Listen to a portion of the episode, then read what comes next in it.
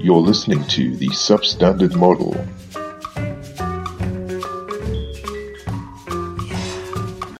Oh my god, Sam. Uh, have I got the best fact for you today? Oh, it's It's going, best it fact. won't be, it, okay, it's not that great, but like, have you ever stopped to wonder why your lip skin is different from the rest of your skin? every single day of my know. god effing life.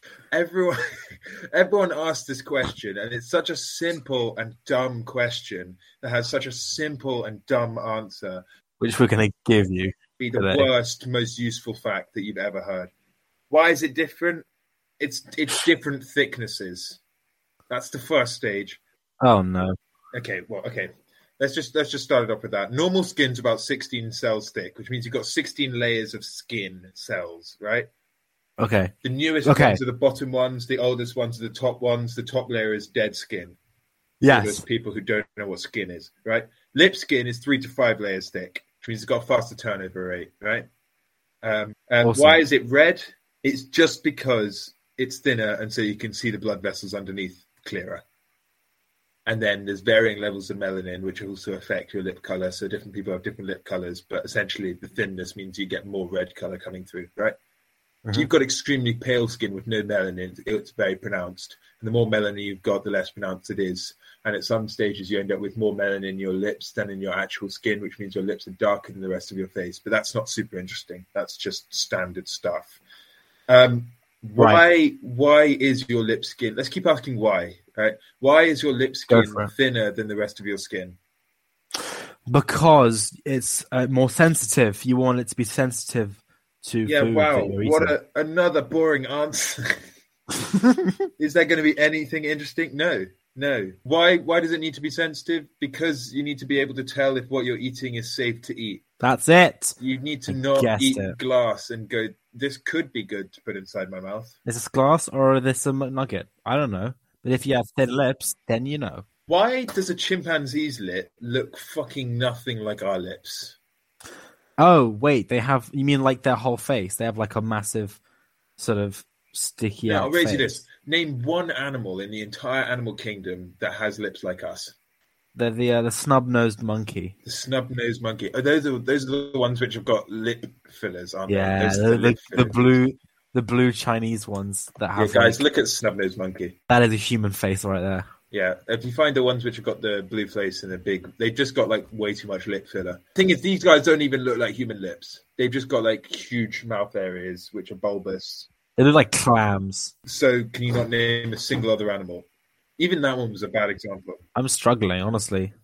Right, there is no other like as far as I can tell, there's not one animal which has a similar lips to humans.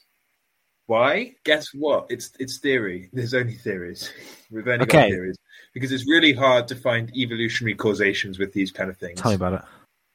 Oh, okay, so basically, theory. Go for it.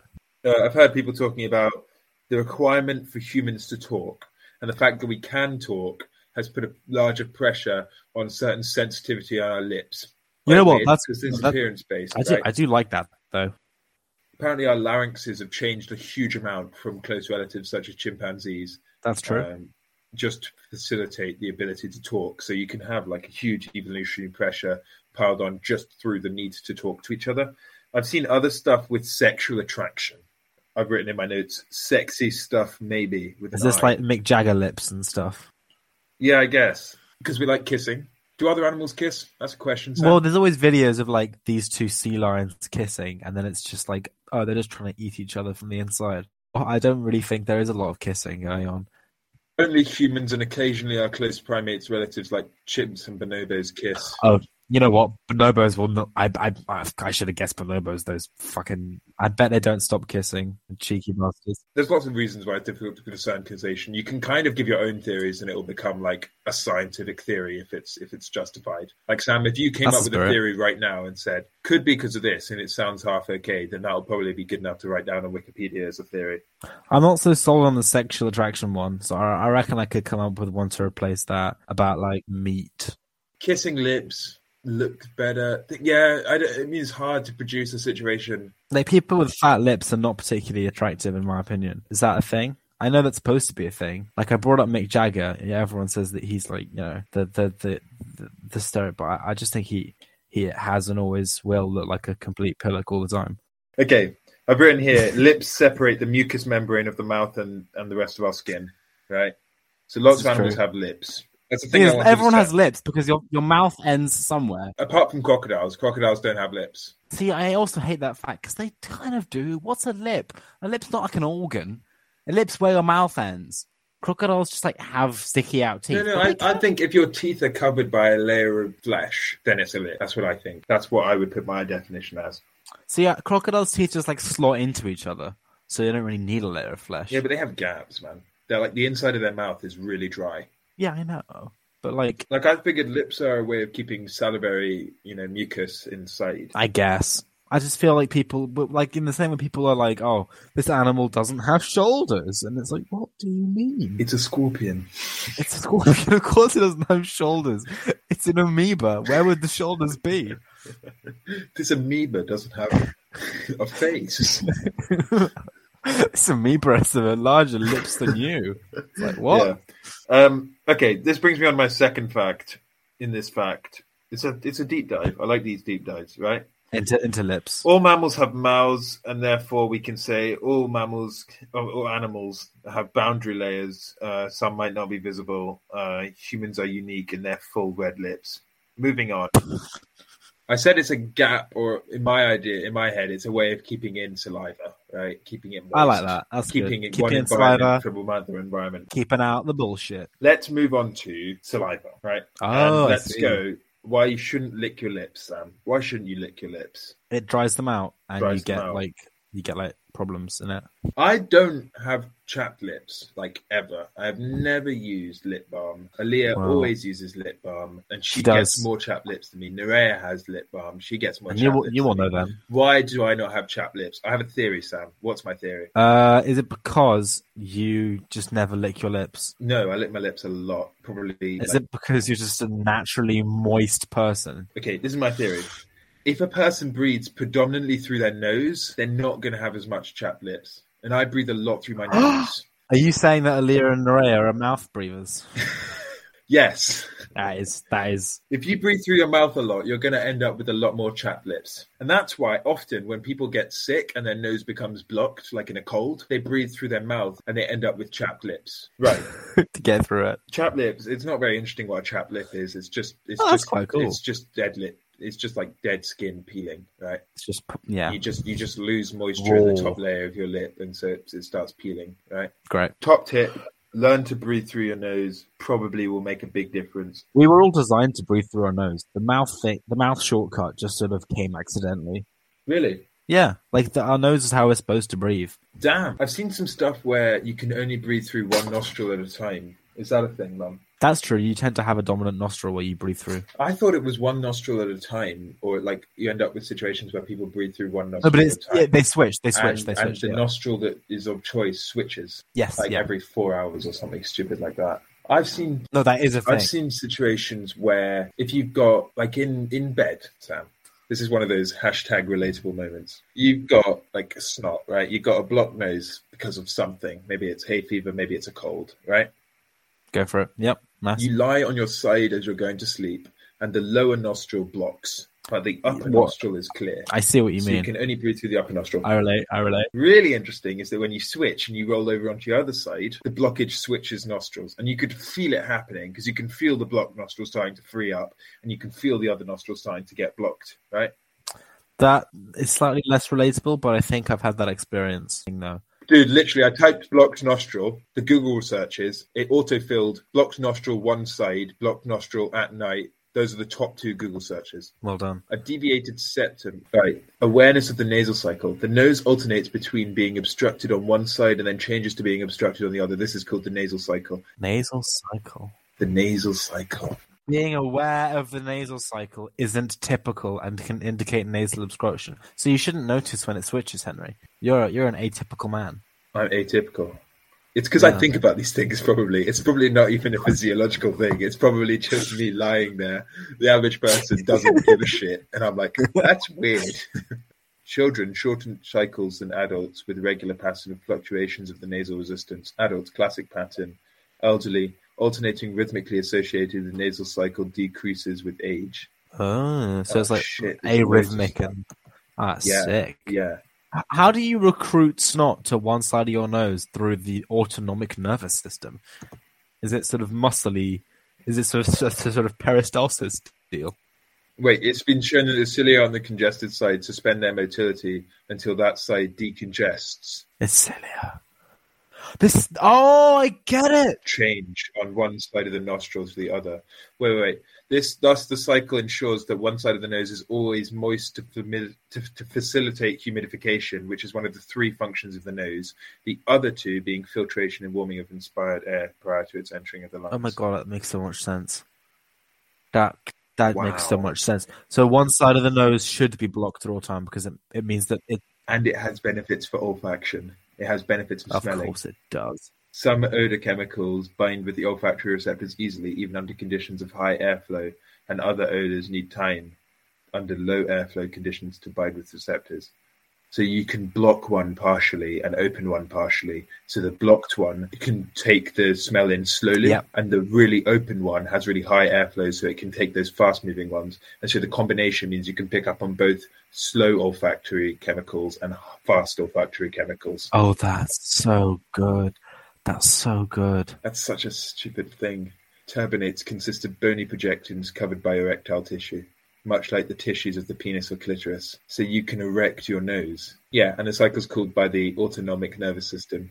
Mean duration of two and a half hours varies widely with age, body posture, and other conditions. Body posture. Body posture. You sussy backer, man. What the fuck?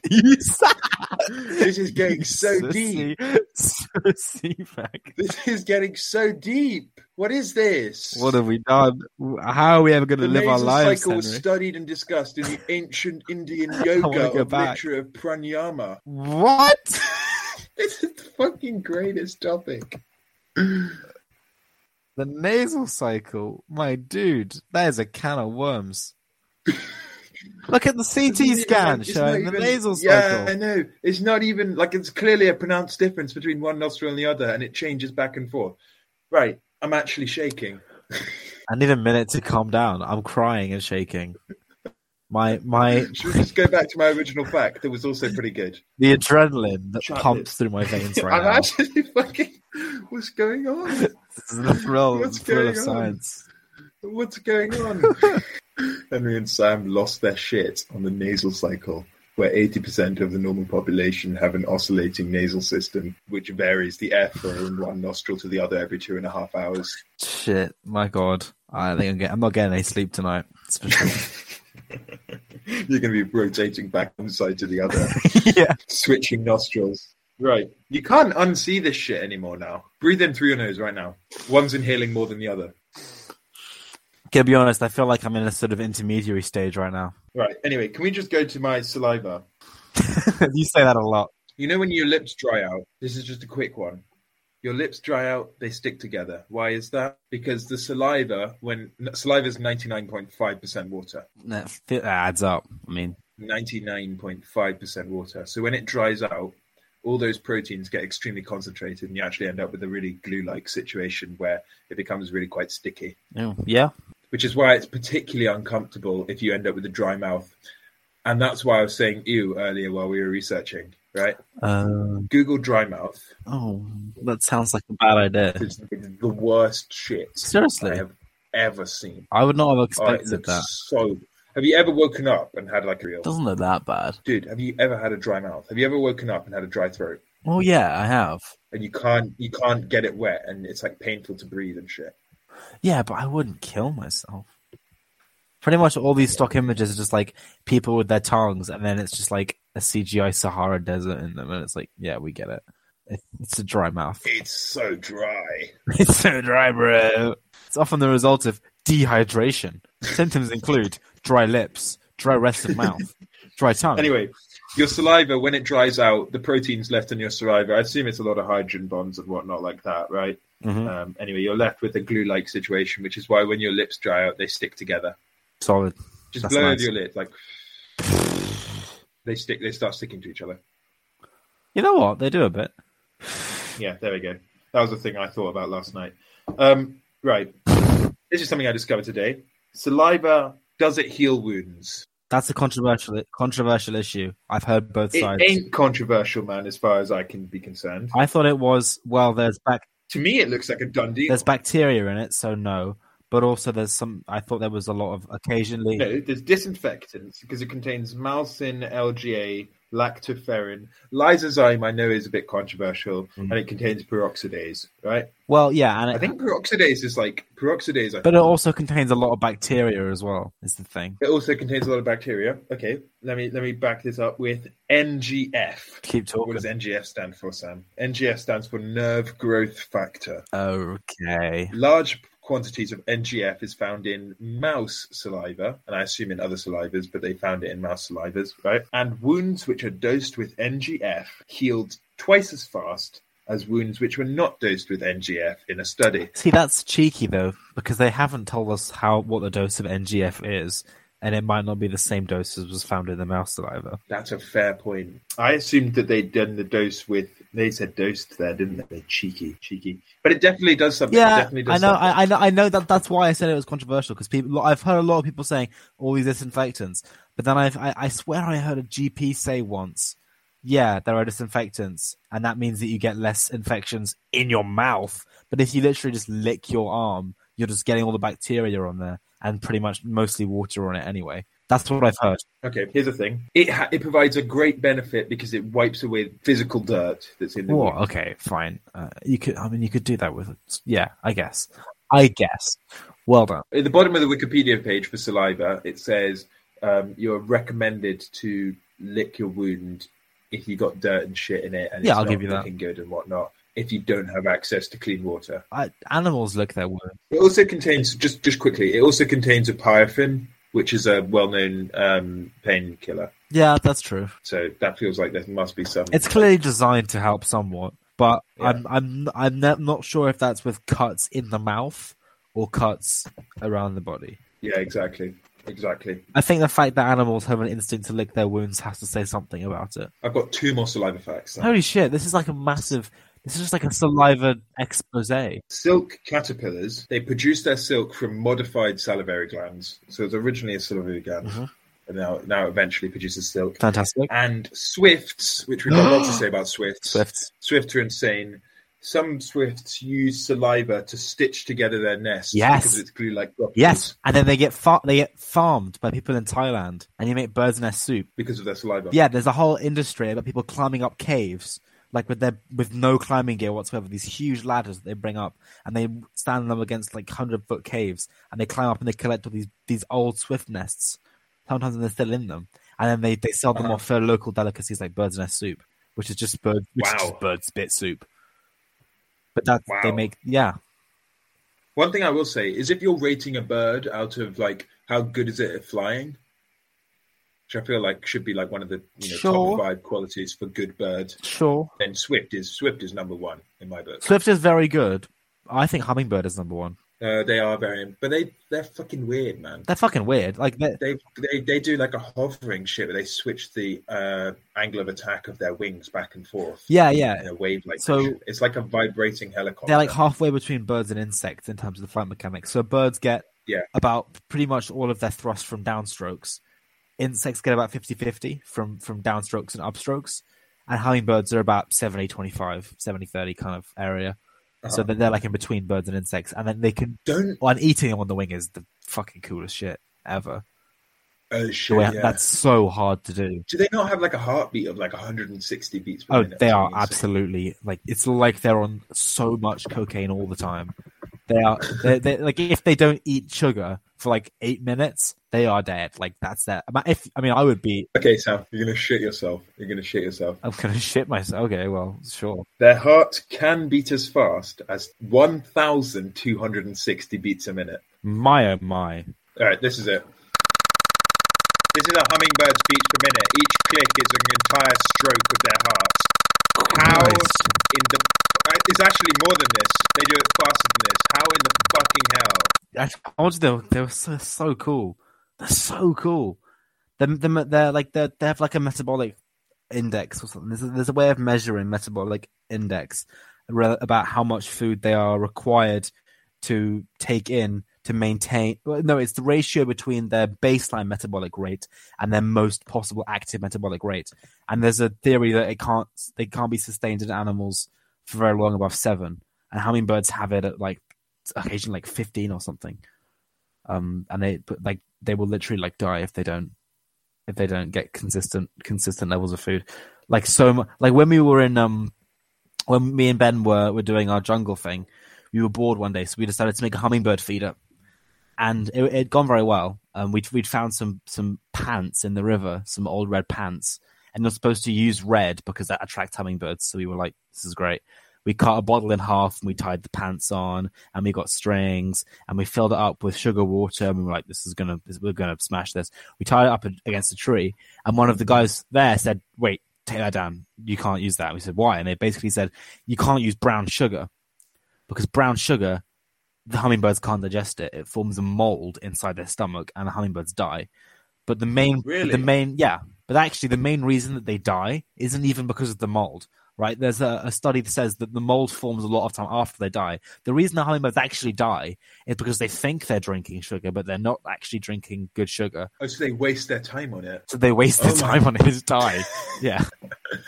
It's like thinking I'm going to eat salads for the next four weeks, and that'll that'll keep me full. But it all happens in five seconds. It's so cool. It's so good. So very cool. Such a silly creature. What a silly creature, but also amazing. They're doing pretty well. They're doing pretty well. Good diversity. Solid guys. I, I like hummingbirds a great deal.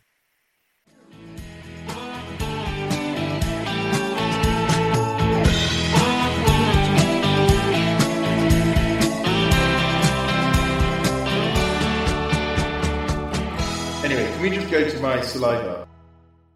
So, Henry, mosquitoes have killed roughly half the cumulative population of the planet. Of humans, or Yes, ever. One in two people that have ever lived have died by mosquitoes. I think I've heard this one before. I think I have. No, no, no, you haven't. No, you haven't. Have you got anything more to add to that? Yes, I'm going to have a lot more to add. It depends whether you want me to add it. Yeah, you can add it. One in two humans that have died by mosquitoes. There are there are apex predator by far. Like that's what I mean. Yeah. they're- they're- we're at war with mosquitoes essentially, and we have been for our entire existence. Are we there, you- Apex? Like, No. I feel like I've killed hella mosquitoes in my life. I feel like when when No. it's me versus mosquito, I am the dominant animal. That's what they want you to think. But they are they are at the moment you slap one mosquito, eight more mosquitoes are land on your dick. They're killing me softly. Yeah, exactly.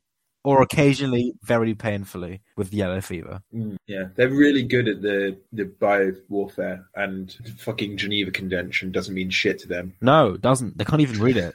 That's the that's the secret. At any given That's- moment, there are a hundred trillion mosquitoes on the planet. Way too many to fucking you know the Nuremberg trials with. Yeah, it's like it's like if we were doing World War One, and then like occasionally there are some mice. It's like you know we don't care. That's what that's what we are to mosquitoes. Like you know we're not even a factor. It's insane. So mosquitoes have also It's their planet. and and as you can imagine, they've changed the course of human history dram- dramatically, so dramatically, absurdly. So, for example, Really? are you kidding? Oh my god! I, probably every single significant as- aspect of human evolution and every significant historical event has essentially ostensibly been down to mosquitoes. They're the Illuminati. They? Yeah, they are. Yeah, slave trade. Let's just pick a random horrible Oh wow, Jesus. atrocity that has ever that we've fucking done to people. That's that We're not saying that those people aren't responsible. God no, no, obviously we're not. But frankly, if the the, the reason that that kind of happened, one of the one of the main reasons was because European slaves and European and, and Native American workers were just dying of malaria all the time. So all these people had to go over to other countries and and enslave entire groups of people, which is obviously fucking disgusting. But that's that, that's because they had natural immunities to malaria. So they had to go to these Wow. tropical areas. That also, I mean, I could literally keep going. The American Civil War probably took as long as it did because of mosquitoes. The Nazis they flooded mar- marshes outside Pontine, um, they, in order to bring back malaria-borne mosquitoes, which killed hundreds of thousands in Italy. There's, Right. uh, I mean, huge port. One of the reasons that colonialism, from from uh, um, from well, from the English perspective, one of the reasons that the British Empire expanded so quickly was because that was when quinine came, became available.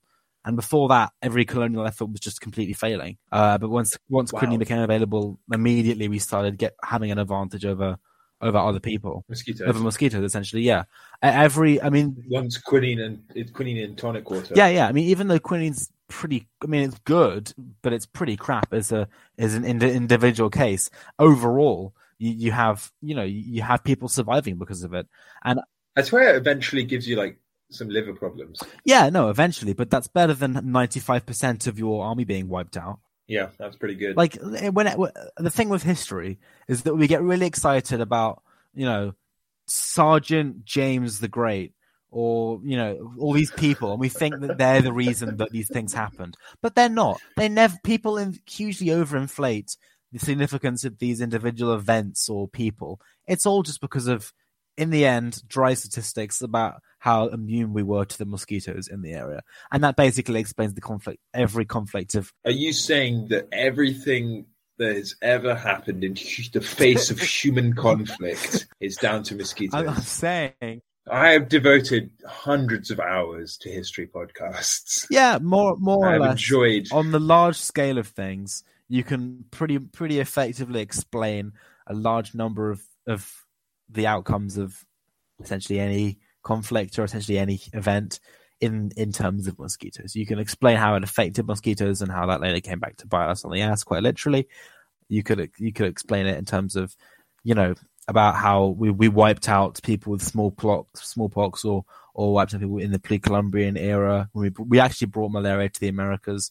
Um, when people went over to Jamestown, so people who came over on the May on the Mayflower and set up colonies, a lot of times boats would come to to try and set up new colonies after that original colony in Jamestown. And once they got there, people would would say on the people people who were living there would say, "Oh yeah, the boat that brought us over, one in ten people are alive." And then people who just come on the boat would be like, "Oh okay," and then they just they just wouldn't get off and they just stay and go back to England. That's cool. Like ev- everybody died. Literally everybody died. Like you know, one in two people who have ever died died because of mosquitoes, and that One in two people. I mean, that's a lot of killing. I mean, it's it's absolutely absurd. And even now, they're the leading cause of death on the planet. Obviously, I mean, that is just, if you sit with that for a second, it just, like 9 11, okay, maybe maybe not 9/11. I'll give you a pass on that one. we just steer clear of anything too controversial. That was, I mean, le- yeah, I mean that's pretty obvious that was Reagan, but everything else is down to mosquitoes. Okay, Autism. especially if it was before the 1800s. Maybe, maybe not. Maybe not. I don't know. I don't know. Sickle cell, sickle cell anemia is certainly down to mosquitoes. Sickle. The reason, the reason, we, the reason people still have sickle cell anemia is because it stops you getting malaria. So it's kind of good, even though it means you probably die. Really? Oh my god! Like it, that's it's been it evolved in in Africa as a way to combat malaria. People with sickle cell don't get malaria, so you probably I mean, if you want a reason for why God doesn't exist, it's mosquitoes. it's mosquitoes and it's quite it's quite something, isn't it? And up until the late nineteenth century, we didn't even know. We thought mosquito-borne diseases were caused by the miasma theory, which is basically just bad smells. One in two people were dying to something that we thought was the bad world's smells. greatest bamboozle. Yes, the wor- that's great. there there were people literally dying, and they're like, "Did you smell anything bad? Oh, what's that on your shoulder, right there? oh, don't worry about it. It's a mosquito bite. I smelled something really bad the other day." what do you think is the number of kills that the like? The, how many kills, ranked kills, do you think a single mosquito has accrued over its lifetime? That's interesting because I'm pretty sure mosquitoes don't live very long, and I'm pretty sure their main strategy is let make a lot of tiny squiggly babies in water, and then wait for them to go and because I mean they they need human blood to incubate their eggs. I think to keep them warm, so they need. They live. The females live fifty days. See, that's not long, is it? That's quite. The males only live ten days, which is a bit shite. Thing is, a lot of the time you just get swatted, don't you? Dude, it would take you between 200,000 and 2 million mosquito bites to kill you from blood loss. I bet it's happened. 2 million mosquito bites. There was a baby um caribou, baby reindeer that got sucked dry. Thing is, that means you can rank up like a 100,000 mosquito bites and still be alive. That's true, actually. You just be really thin. It's like this question how many mosquito bites can you get in a day? There is no limit to the number of mosquito bites. just enjoy. Just get out there and enjoy. It can just keep biting you. Yeah, unless it dies. What's skeeter syndrome? Oh, You have a strong Yeah, like reaction to a dying. mosquito bite. How many mosquito eggs can it lay in a day? 100 eggs a time. Let me just do the calculation here. A mosquito, if it, as soon as it finished biting, for the mean bite time, immediately started biting someone else. which is unrealistic, but sure. right? Which is unrealistic. It had no flying time in between. The maximum average rough time. Do you want to know how many people it could kill in its life? Yeah, sure. One singular mosquito. 17,640 individual people. So if you're like a sort of you know ranked game mosquito, like a, a pro level esports mosquito, you can Uh-huh. rank 17k kills. right. Let's say it spends two thirds of its time flying around. I think this is this is real back of envelope shit. I'm going to be honest, but I like it. Okay, let's say it. Let's say it spends five, six of its. How, how much time do you think it spends flying around versus how much time do you think it bites? I think it will bite. What it will find a, ma- a nice juicy mammal and will bite it once every few hours. Once every few hours. In a lifetime, if it doesn't get swatted, it could bite 300 people. Sure, That's my realistic approximation. that seems. Yeah, I reckon that's not too tough. And I reckon there is a mosquito that has existed in the past which has killed 300 individuals. Yeah, I mean, if they're infected with plasmodia, then then I guess they'll be passing it on to everyone they infect, right? Well, there it is. A mosquito has killed 300 individuals. Oh shit, there's also interesting stuff about. So they've got six needle-like mouth organs. Yep. Then it finds a blood vessel and it knows exactly where to find blood vessels. There's so much cool mosquitoes. There's about the, how they're trying to treat it now. They have the vaccine that you know the Bill Gates vaccine or whatever that, that, that they've started going for, and it's a good vaccine. It's about like 70, 77 percent effective, which is which is above the the WHO goal of seventy five percent. But it needs three doses to work, so distribution's a really big problem. demonstrate a key component of, of a mosquito's olfactory system is to detect veins on their victim. They can smell veins. Yeah, they smell carbon dioxide. It's like leeches, sort of. So they also smell human breath. Wait, wait. Previous studies demonstrated due to the emissions of octanol That's it. and carbon dioxide, the sensory hairs are the tip of a mosquito's piercing and sucking jaw. These hairs housed olfactory neurons that express two conventional olfactory receptors, volatile compounds present in blood, proving that these receptors were critical in allowing mosquitoes to locate veins by inhibiting the gene expression of these AOARs through RNA interference. Scientists crippled mosquitoes' efficiencies and delayed their blood feeding, which took them about 15 minutes to feed, whereas normally mosquitoes would feed within 30 seconds. They're fucking amazing at doing this, Sam. They're too good. It's no, it's no contest. It's not even funny. I think it, dude, I think there's billions of mosquitoes out there who've got at least 300 confirmed kills in their lifetime. Wouldn't surprise me. I mean, each of those are having hundreds and hundreds of babies. Yeah. Serial killers have done fuck all. I think it would be great if they could like if you could know which ones were the most vicious, It says in the top 550 confirmed kills. and then it, and then it bites you and flies away, and it's just like five fifty one. You're like, oh, fuck.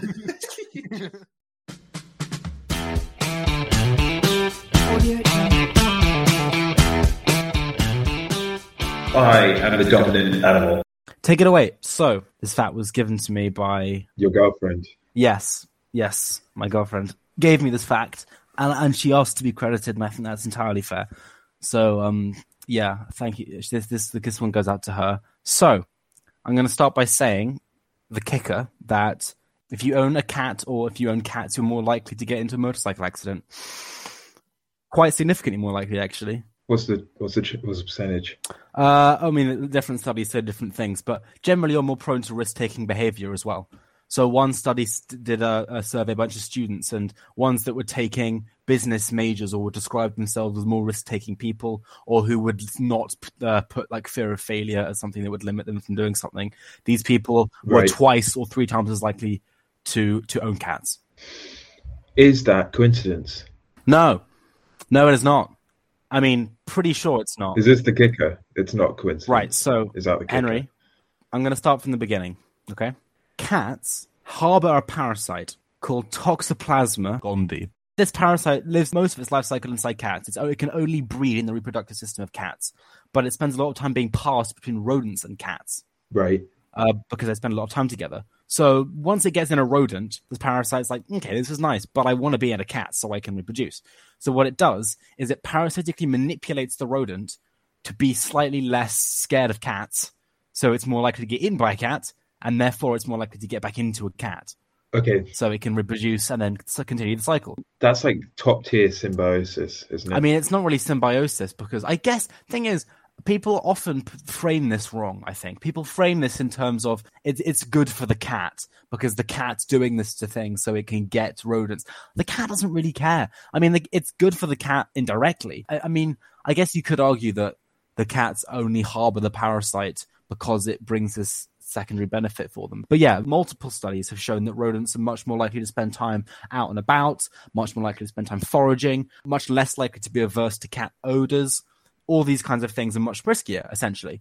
If you're a parasite and you're going to be infecting a mammalian nervous system, there's no reason for it to just to infect one mammal and not the other. At least that's what this one paper is arguing, saying that this almost certainly happens to a certain extent in humans. Just to connect it back to the motorcycle thing, which I guess you already figured out by now.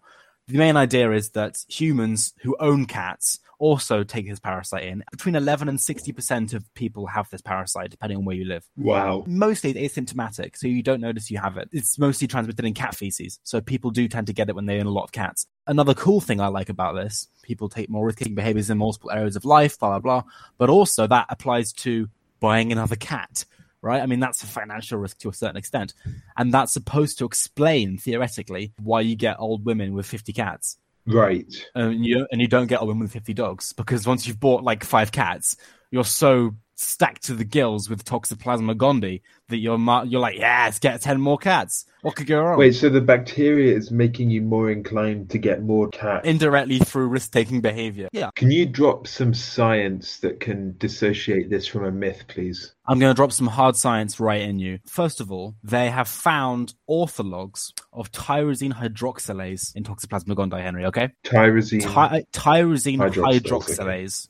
I'm explaining why that's quite relevant. Dopamine is probably one of the most, you know, well known at least neurotransmitters out there. It's made in the brain and it's synthesized in two steps from its precursor, and its precursor is tyrosine, it's amino acid. Step one, you make tyrosine into something called L-dopa. Step two, you make L-dopa into dopamine. And tyrosine hydroxylase is used in step one. right. So it's an enzyme that we make ourselves. And it's been proven that people who've been infected with T. gondii, because they have this ortholog of tyrosine hydroxylase in their brain from the infection, because they have this enzyme that this parasite is making for them, they're making more of the intermediate and therefore making more dopamine. So the parasite essentially boosts their dopamine, so they're making more dopamine. Dopamine is associated with activity and movement a lot of the time. Uh, it can affect sleep schedules and stuff like that. That's a g- very general mechanism for how infection by this parasite can lead to increased activity. I mean, most of the time, risk taking behavior manifests itself in being more out in the open, being less averse to things, which is essentially activity. Um, so, so that's that's the main mechanism that's been seen. And there's a second mechanism which has been proven certainly in rats and um, to a certain extent in humans, which is to do with testosterone Right. and this is specifically specifically in men. Quite important to say where this parasite goes. This parasite generally likes to hang around the CNS. The central nervous system. Yes, brain, spine, that's where it hangs out. Definitely seems to suggest that it's probably going to affect what you're doing or your behavior in some way. Right. Also, eyes, so CNS, eyes, and testes. Now, there are one reason for this is yeah that you don't tend to have a lot of immune cells near those areas, so it's quite a safe place to be if you're a parasite, to be honest.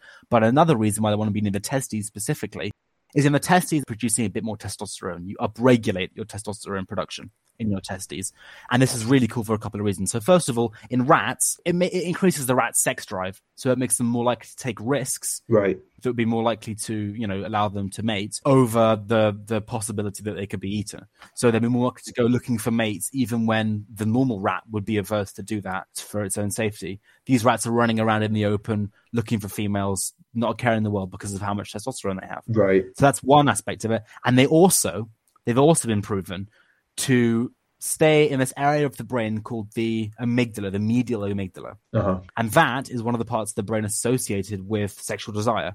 So with the rats, what happens is you produce lots of extra testosterone because of the parasites. That goes up into your brain to your medial amygdala, and your medial amygdala is more stimulated than normal because of all this testosterone. And then the parasite that's also in your medial amygdala, it's preventing DNA methylation of promoters.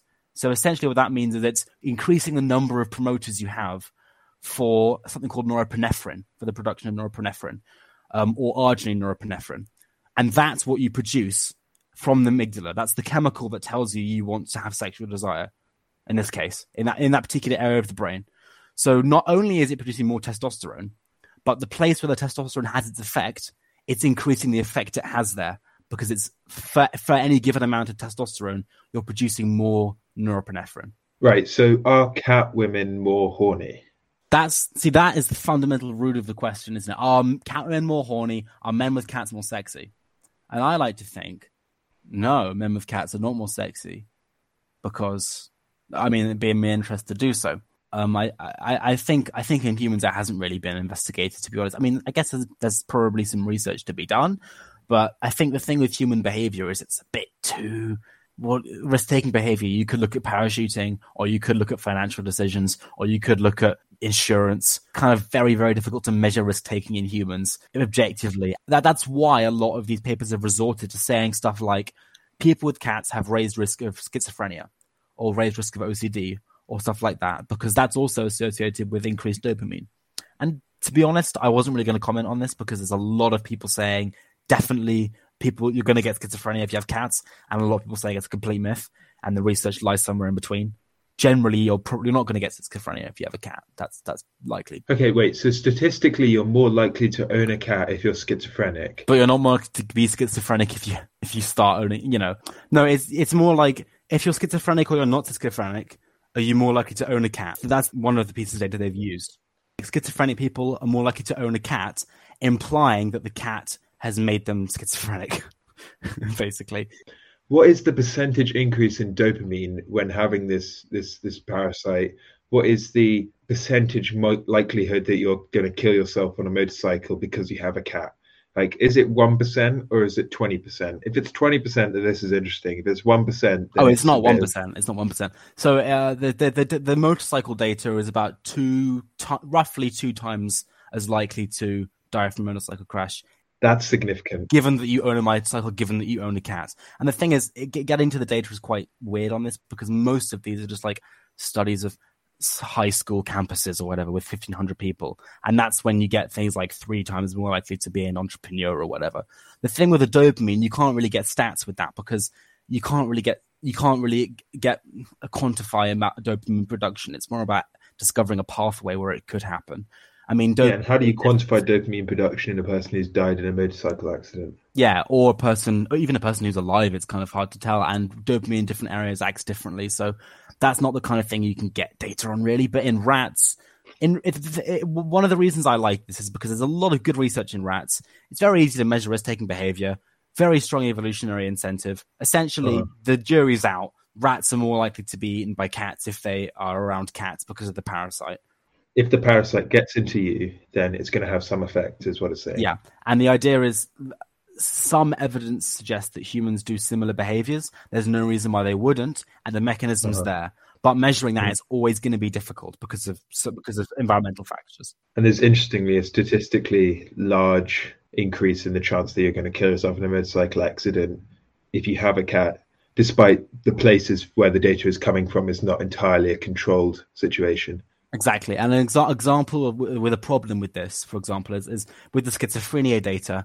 If you're schizophrenic, you're often more likely to be socially isolated, which means you might you might be quite likely to buy a cat because you're lonely.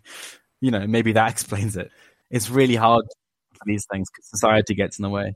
It's one of those interesting situations in in psychological, biological, you know, chemistry, science, right? That area where psychology, bio, biology, and, and chemistry meet, and at that cross section, the data becomes no longer quantitative, and it starts becoming really qualitative, and then you can't really make strong arguments in a scientific way. So it ends up being lots of articles and interesting stats that aren't exactly 100% true. Yeah, this is this is the one where I what I told you about, where I sort of lost a little confidence in what I was saying as I researched it. Right. So let's conclude with you are twice as likely to die on a motorcycle accident, according to this study, if you own a cat because of a bacteria that gets into your brain from the cat's I don't think shit. it's bacteria. A parasite that gets into your brain because of the cat's shit. Yeah.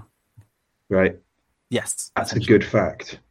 Yeah. Statistically, though, might not be foolproof but there's definitely something to it. It's certainly foolproof in rats. There you go.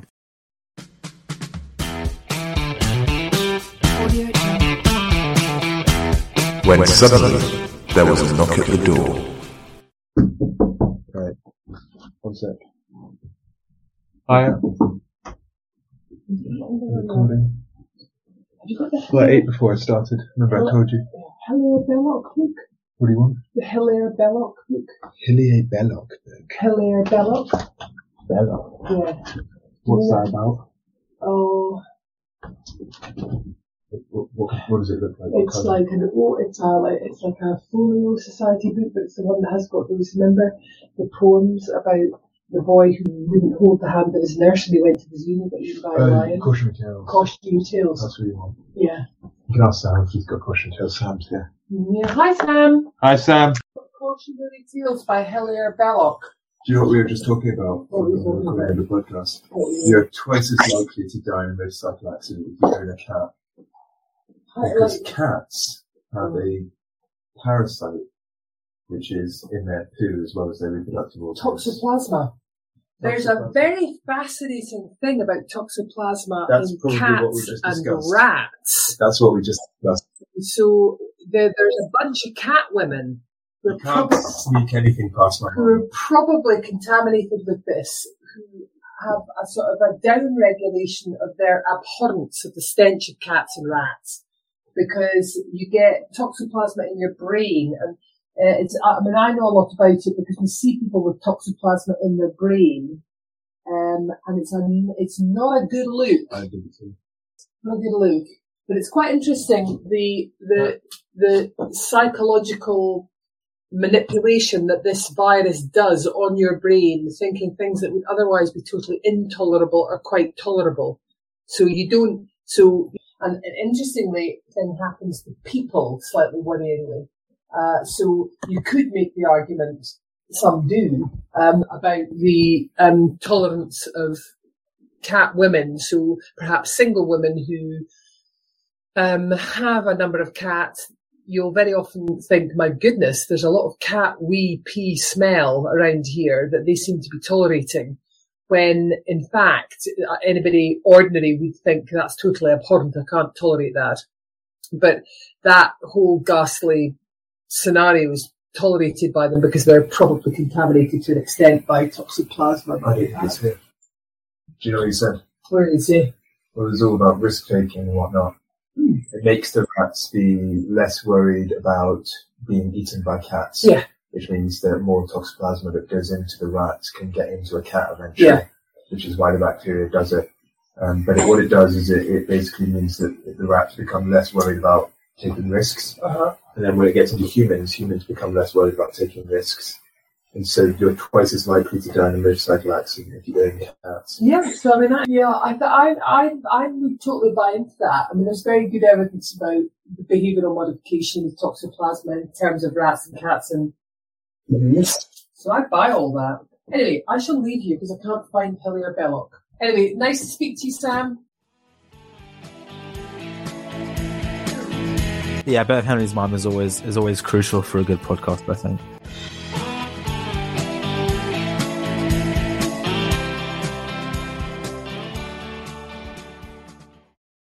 There's a bird Right. in Africa, and it's called a honey guide. Honey guide. Called a honey guide. Well, there's a bunch of them called honey guides, but there's one I'm going to want to talk about called the Greater Honey Guide. Right? Okay. Exciting. And its Latin name is Indicator Indicator. Are you on the edge of your seat, Henry? No, Right. Okay. it's like a indicating that uh, you'll see why that's cool in a bit. So this is probably one of the only animals that has been proven to have a mutualistic relationship with humans. That and I, I mutual relationship. mutualistic relationship, yeah. And I say that I mean there are probably others that are kind of like it, and some with little bugs or mites or whatever. But this is like a proper a bird and a human. Their lives are made better by each other and their friends. Okay. Okay. So what what this is in reference to is these people who live in northern Tanzania called the Hadza people, and these people essentially a, a huge part of their diet is made up of honey, fifteen percent uh, at certain points of the year, and they are honey hunter gatherers basically. Um, they, they obviously they eat a lot of meat, but honey is a really good source of calories at, at certain uh, at certain times when there's not a lot of animals around.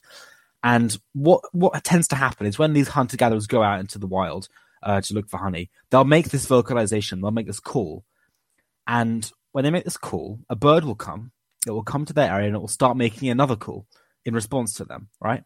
And this bird will sort of flitter around, it will go deep into the forest, and these hunters will follow the bird. And after a while, the bird will stop moving around, it will sit at a tree, and it will start making this call, going completely crazy. The hunters will look around, and there'll be a bird, there'll be a sorry, there'll be a um, there'll be a bee's nest, there'll be a bee's nest in the tree. And they can get honey from that. They can get honey from that. What's happened? So, the honey guide has led them to beehives. That's why it's called the honey guide. what does the honey? What does the honey guide get out of it? Okay, so this probably evolved roughly two million years ago, more or less, with the human ancestor Homo erectus, right? That's that's Right. that's what they, they think. And the thing is, back then, it was very likely that Homo erectus did what most chimpanzees or or you know other primates would do, which is essentially bash the hell out of the nest, eat a lot of the honey, and then run the hell away when the bees start killing them. Right? That's generally what they did. And at that point, So Chad, yeah, yeah, it is. It is uh, by any definition. Um, and and at that point, the birds would be like, "Great, they're gone. I will eat the honey." And the honey guides go around and they feed on wax, beeswax, the, the, the you know the honey in the, in the in the hive. They can't get the honey in the hive. They're little birds.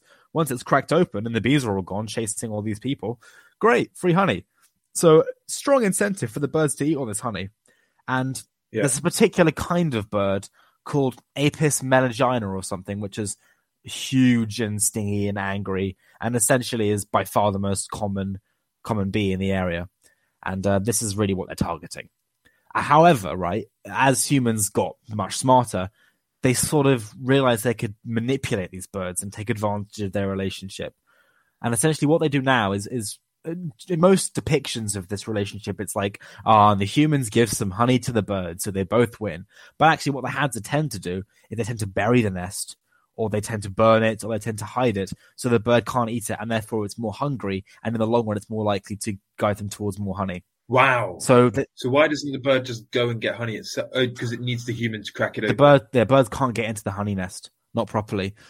Uh, so what, what people Okay. tend to think happened is that when the people started originally were bashing open the nests, then it was pretty much you know birds came to get some. the birds came to get some and the bees scattered away. When they when they discovered fire though, and they started smoking bees out of the nests, then the humans were able to essentially have the whole nest to themselves, and that's when they started the behavior of hiding the hiding the, the nests and not giving any to the birds. So I'd say for the last few thousand years, the birds has not been getting much out of this interaction.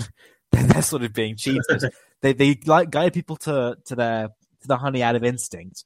Often they'll come into the village screaming about a, a bee's nest, and then people will follow them. Like you know, it's, it's usually it's like an important part of, of, of the bird's behavior, and then often they're not Yeah. getting any honey, but it's still just so ingrained in them after this period of time.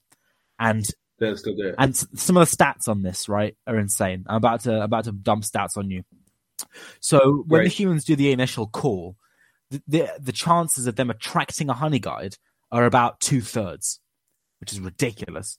Jeez. So then this and then this honey guy. once this honey guy guides them to the area, But what is the call? it's like a sort of I, I- I'm not going to imitate it, but it's like a sort of loud whistling thing. Well, but I don't. I doubt there'll be any videos of it. No, this is this is the call of the bird, but um, it's raised it from a third chance to two thirds chance. Wait, can you hear it? Yeah, that's it. There you go. Right, lovely. Well, that, that's the sound that the honey guides make when they want to lead people to honey, which is Uh-huh. pretty cool. So again, it's two thirds chance that they will find a honey guide that can take them to the nest after they make this call. The once they and in general, Right. having this bird around essentially increases their honey, the success of their their honey hunting by five hundred and sixty percent. So they essentially quintuple the amount of honey they can get, and uh, it's been estimated that around eight to ten percent of all the calories these people take in across their lives can be put down to the honey guides. So roughly a tenth of all the Wow. all the calories they take in is due to their mutualist, which is ridiculous. I mean, that's that's so impressive. Right. So, going back to it. In a rare case of specific communication between hum- humans and wild animals, the Yao people of Mozambique have a special call for attracting the greater honey guide. So you say brrr, but you roll all the R's, so it goes brrr. I think that's what You think that's noise it? is. Right. Okay. So I think if you went out, you go. This, this is the Yao how you call people. That's a different one. The had They'll do There's- something. they'll, they'll there's a number of doing it, it's- communities. it's yeah, there's a number of communities that do it, um, but they don't use the same call. I, I've just found the paper on the Hadza, which is, uh, I imagine, a different community. But there's loads of them. There's loads of them. Oh my god, it's a very well researched phenomenon, and um, there's a lot of a lot of people saying that it happens in honey badgers as well, and that honey badgers and honey guides. But Really? uh, I, I don't think that's true. Uh, most papers these days say that most instances are probably Well, it might just be that honey badgers, honey badgers get honey, right? yeah. I mean, they probably they they And they crack open they beehives, beehives. right? They're pretty tough, tough guys. Right. So then honey guides will just get some of that honey if there any's left. Yeah, over, exactly. right? I mean, I, And then it's very easy to string that into a story of Simbos Yeah. When it's just Hmm. scavenging. yeah, it's been it's been the the videos of honey badger, honey guide mutualism have have been accused of of staging. So yeah, there's not much you can do. Yeah. But yeah, I mean, essentially, we've evolved alongside this bird indicator indicator um, since we were since we existed, and we can literally communicate with them, and they make up about a tenth of the calories of the people who live in the area, and the birds, on the other hand, get pretty much nothing. Uh, just a side note: they they they have similar. They're to parasites. That they have similar behavior to cuckoos, so that, that they steal other birds' nests and stuff. oh, nice. It's quite cool.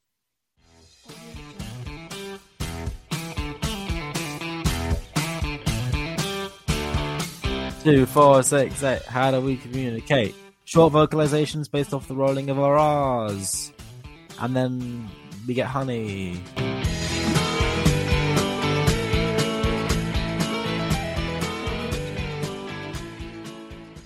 Periods.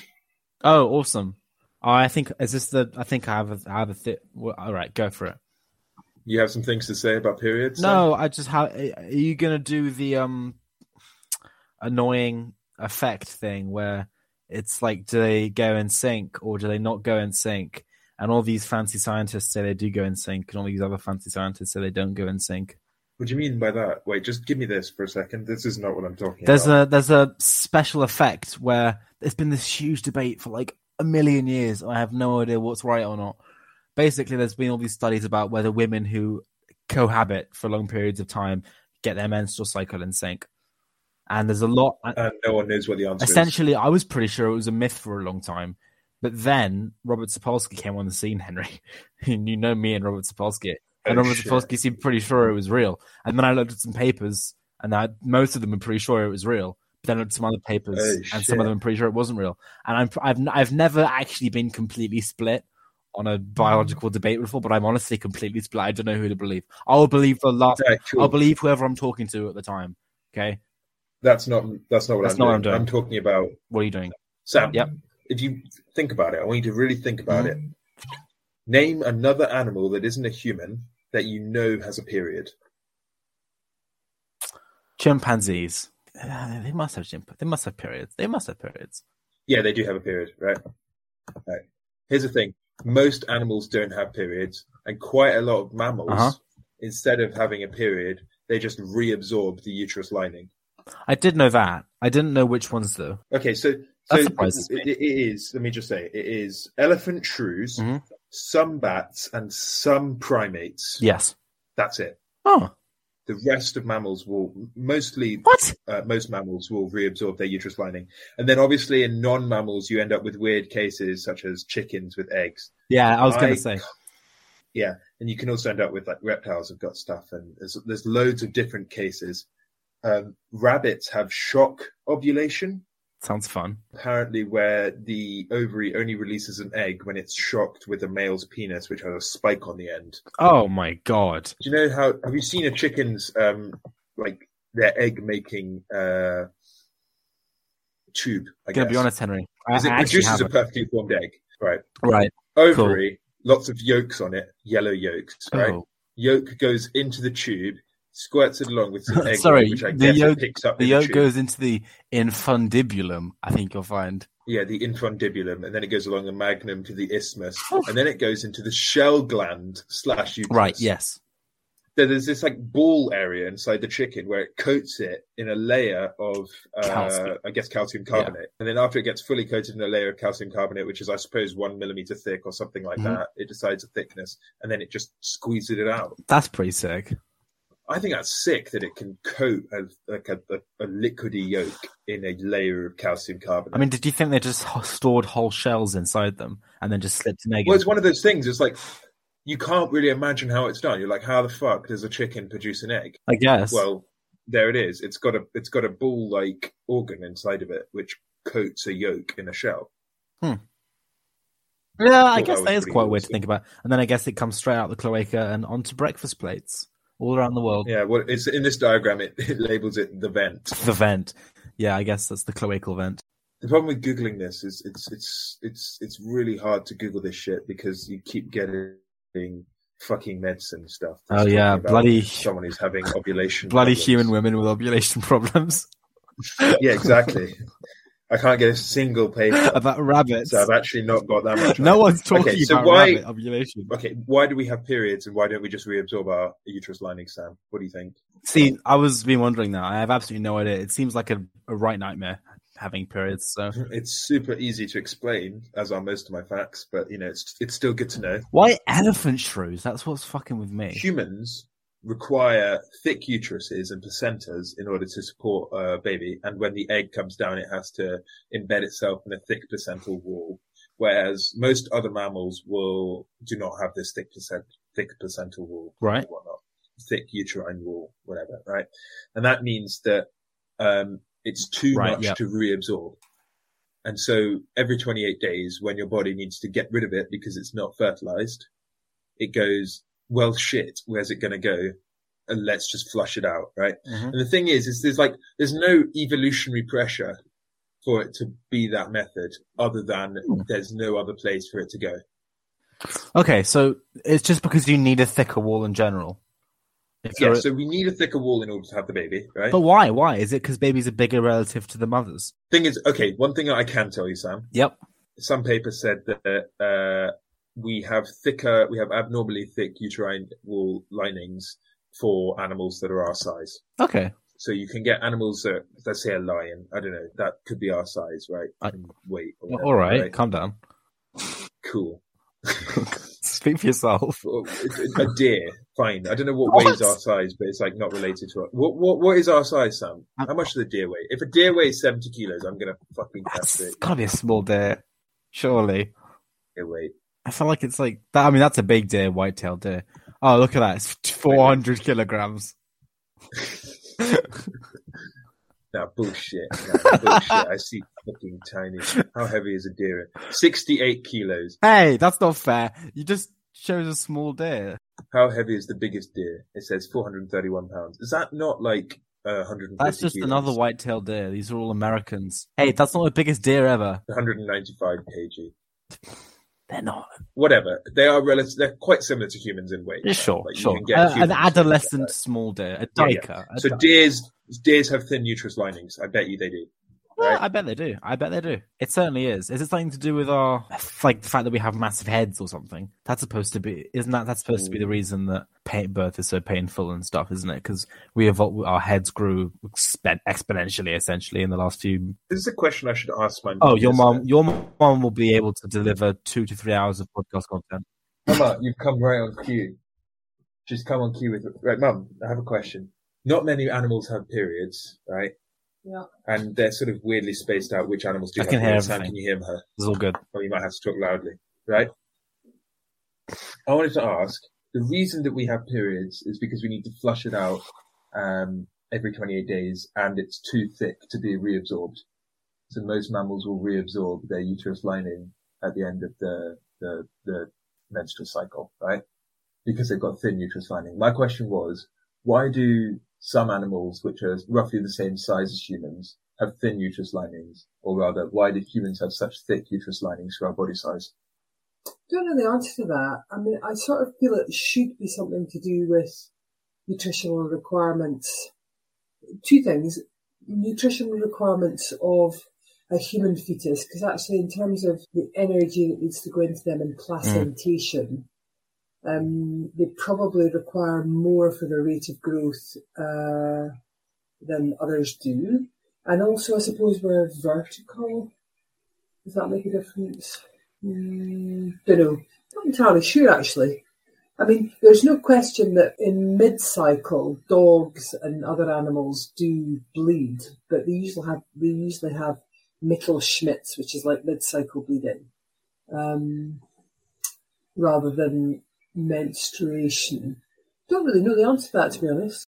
It was at this point that we showed my mum the chicken's reproductive tract. So there's an organ inside the chick. What, what's your reaction to that?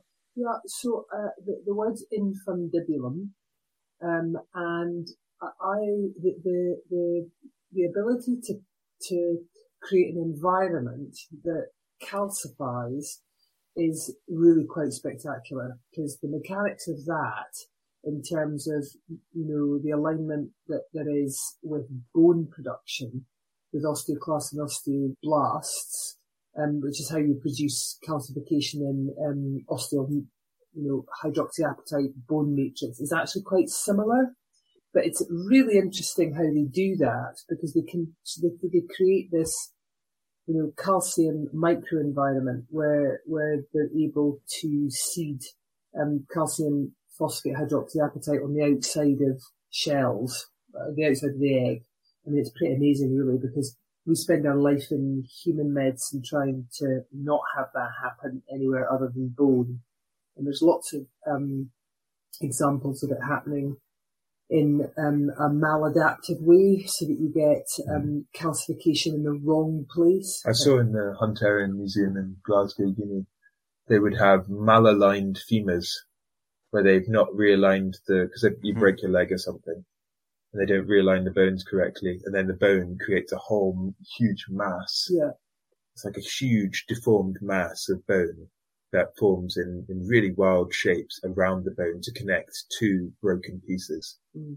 But the interesting thing is if you fail to align bone when it's healing, then it does a really clever thing because essentially um, bone um, osteoblasts, which create new bone and calcify um, the kind of essentially um, uh, connective tissue, um, it does it along mechanical stress lines.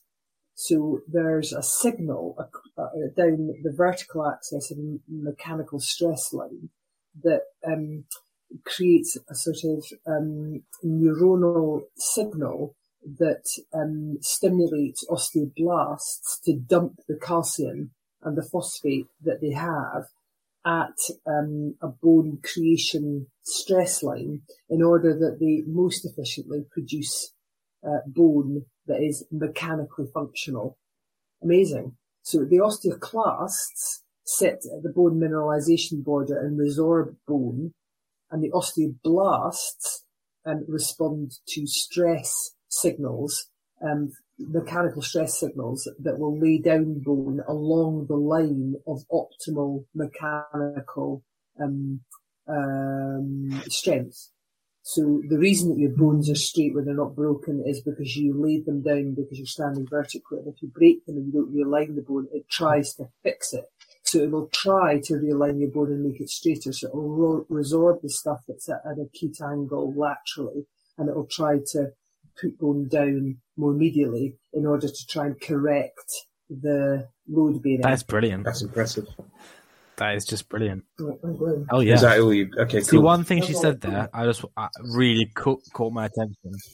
She said it was they were, we might maybe because we were vertical. I don't want to. I'm not gonna say anything, you know. But elephant shrews are essentially bipedal, and bats spend most of their time oriented vertically as well. And not much else does. I'm gonna be honest. Not much else does. Hmm. So, you know, there's something to think about there. We've got a lot to think, Think about, about, this guys. I'm sorry if we've given you a bit too much to think about today. because of our thick uterus lining, we, not only do we end up having periods, we also can't self-abort. Yes, Um, so other other animals can, in stress, when the when the animals stress, they can end the, I guess, birth cycle of their Yeah. child that's really that's really common. um, because we've got such a permanent uterus lining. Um, once it's going, it's going. And in know? animals that have like sort of pack group structures where you have one male that would defeat the alpha male and then take over the group. A lot of the times, females just immediately abort all the babies they're having because they they know that if they they have another if they have the baby, then that will get killed by the by the new male that's just taken over their group. So they just and even That's that's, really quite high primates as well, quite closely related to us. That is cool. I, I honestly, if you'd Cool. asked me, oh, out of the blue, I would have guessed most things menstruated to. That's not fair. You just chose a small deer.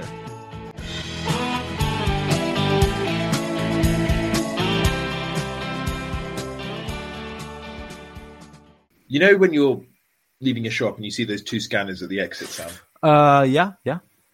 Are you excited to talk about this? Two scanners. at I am a little because I'm always a little Do they actually work? right. Okay, I, you know what? I think And how do they work? And what the fuck is going on there? And what are they scanning for? Because sometimes shoplifters get alarmed. Sometimes you get alarmed. Why do you get yeah, alarmed? Why do shoplifters not get alarmed? What's going on? right. That was a lot. Because it is physics. Do you, what? Do you want me to answer first?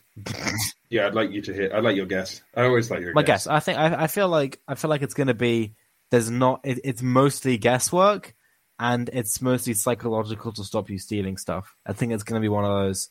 One of those. No, it, it- it does initially start. I think so. Some items are available to be picked up by this, and some items are not. Right, but it is a thing, and it uses similar physics to how car keys work and whatnot like but that. they can't right? just like microchip all their bananas or something. Like how how how are they? No, they can't. They can't. They can't.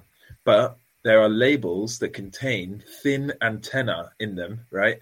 That when they receive a receiving radio pulse from the scanning, like door scanner things, right?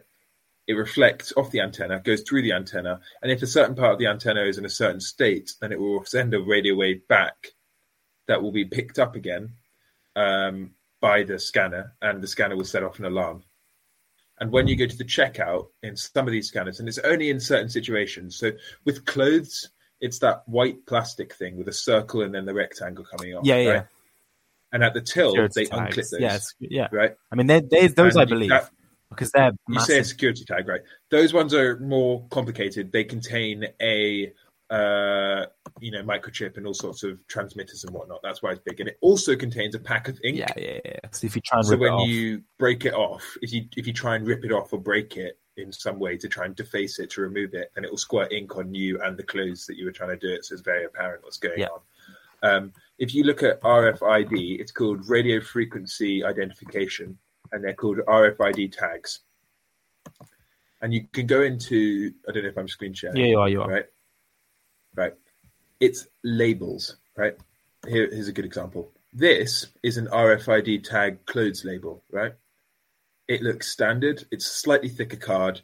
Um, this is what it's got inside of it. Oh, okay. So they've got really, really thin pieces of computing. Anten- it's got an antenna. It's got a substrate. coil. It's got a chip in it. It's got a coil in it. Um, and basically, when you go through, it's not got a circuit in it, right? But you send a radio impulse towards it. As it receives the radio impulse, it completes a circuit in it and starts an electrical impulse inside the antenna system, Mhm. right? And that produces a new specific frequency impulse that goes back to the activator antenna, which is the scanner, Yep. um, saying that you've stolen this item. And I think uh, Right. you deactivate it with a, a range of different ways at the checkout. Um, so if you look at a label, I think it often says on it, Uh-huh. if you look at a label and it says RFID on it, it means that your label contains a microchip scanning thing, right? RFID jewelry label, RFID clothes label. Mhm. Not all labels have it, but you can often find on packages it will say RFID on the label, Mm-hmm. and that means that it will be picked up on a scanner if you try and take it out of the shop. Wow. Okay. So it's like it's like a zip card that you don't want to scan. Yeah, basically, um, but it's longer range. Oh. Okay, that's quite cool. Um, so- and th- there are lots of different types. So there's like RF ones, radio frequency ones. There's RFID ones. There's RFID tags, clips, all sorts. Mhm. Right? There's loads of different types, and there's lots of different applications for it. They sometimes put it in animals to track them. They put it in cars so they can track it during the manufacture process. Mhm. They put it in uh, pets. They put it in not in pets. I think it's in collars or whatnot. It's all No, sorts. it might, it might be microchipping No, that's not it. Is it? That's just Yeah, they probably put it in microchip. It, it might be. It's probably a similar thing in microchipping. Passports, RFID e-passports issued in Malaysia in Oh. 1998. that's clever. Transport payments, animal identification, so human implantation. That's scary. RFID technology are being routinely implanted in humans. The first ever to receive an RFID microchip implant was an American artist, Eduardo Kac, in 1997. Kac implanted the microchip on live television and also live on the internet in context of his artwork, The Time Capsule. A year later, British professor of cybernetics Kevin Warwick had an RFID chip implanted in his arm by his general practitioner, George Boulos. Why? I don't know. Lots of different things. probably. anyway, so those things at the doors of all your shops are scanning for RFID microchips, which are at some point, uh, somewhere on your item of clothing, not in the item of clothing, not in the thing you're buying, but on the tags. They're often RFID delivery Oh boxes. my You see, it says okay. contains RFID labels on this label here. Yep. It's a fucking thing, you know, it's a thing. They're everywhere. They've got tiny little pieces of electronics inside the label that you can peel off. So you've got slightly thicker labels. If you peel the label into multiple pieces, you'll find layers containing antennas. That's really smart. There must be items that don't have the RFID. I was I was checking my IKEA uni shop and I was seeing not RFIDs on my labels. I was looking at the text and it didn't say Mhm. RFID and it didn't have RFID. It's really cool though. It's really cool. Like a like if you stole like a Cadbury's ch- chocolate buttons, nowhere on that package is there room to put an RFID tag. That's true. So like you can just clear those out of Yeah, the they're, they're never catching you. Just take the buttons. Yeah, so if you put them in your pocket and you walk out of the shop, we're not saying you do this. In no way are we advising shoplifting, but they're not. It's not going to set the alarm off. Yes.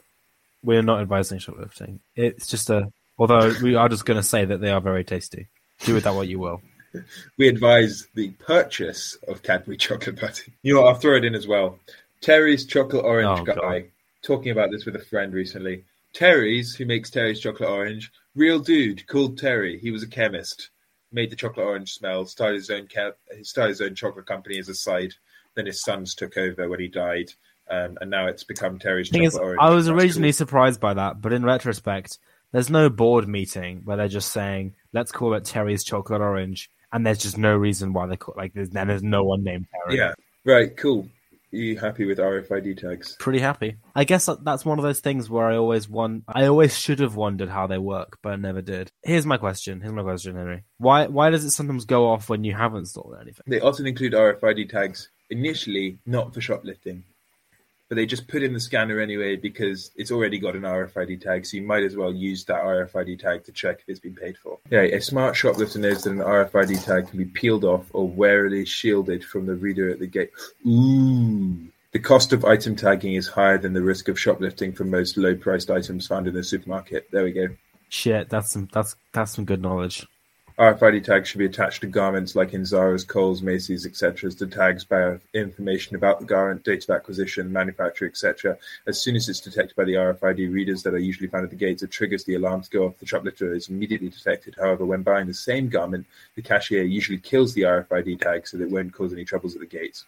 Right, so it's probably when they forget to kill the RFID. Yeah, something like that. Nice. That makes sense. Ooh, here's an interesting thing. I set it off Oh, going to the grocery store. I thought it was my keys, but later emptied my wallet, which had a hotel room door unlock card in it.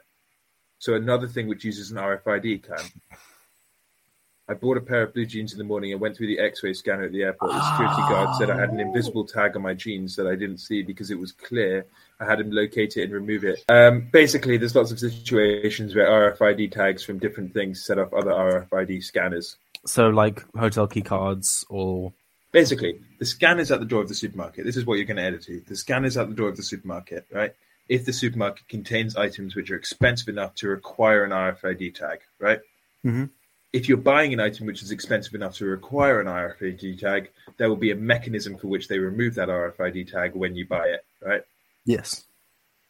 If that has not worked, or if you contain another thing which uses an RFID tag and you walk through the door, you will set off the alarm. Yes. there's probably lots of other different steps and stages to this, but that's the general idea. At least you know something about it now.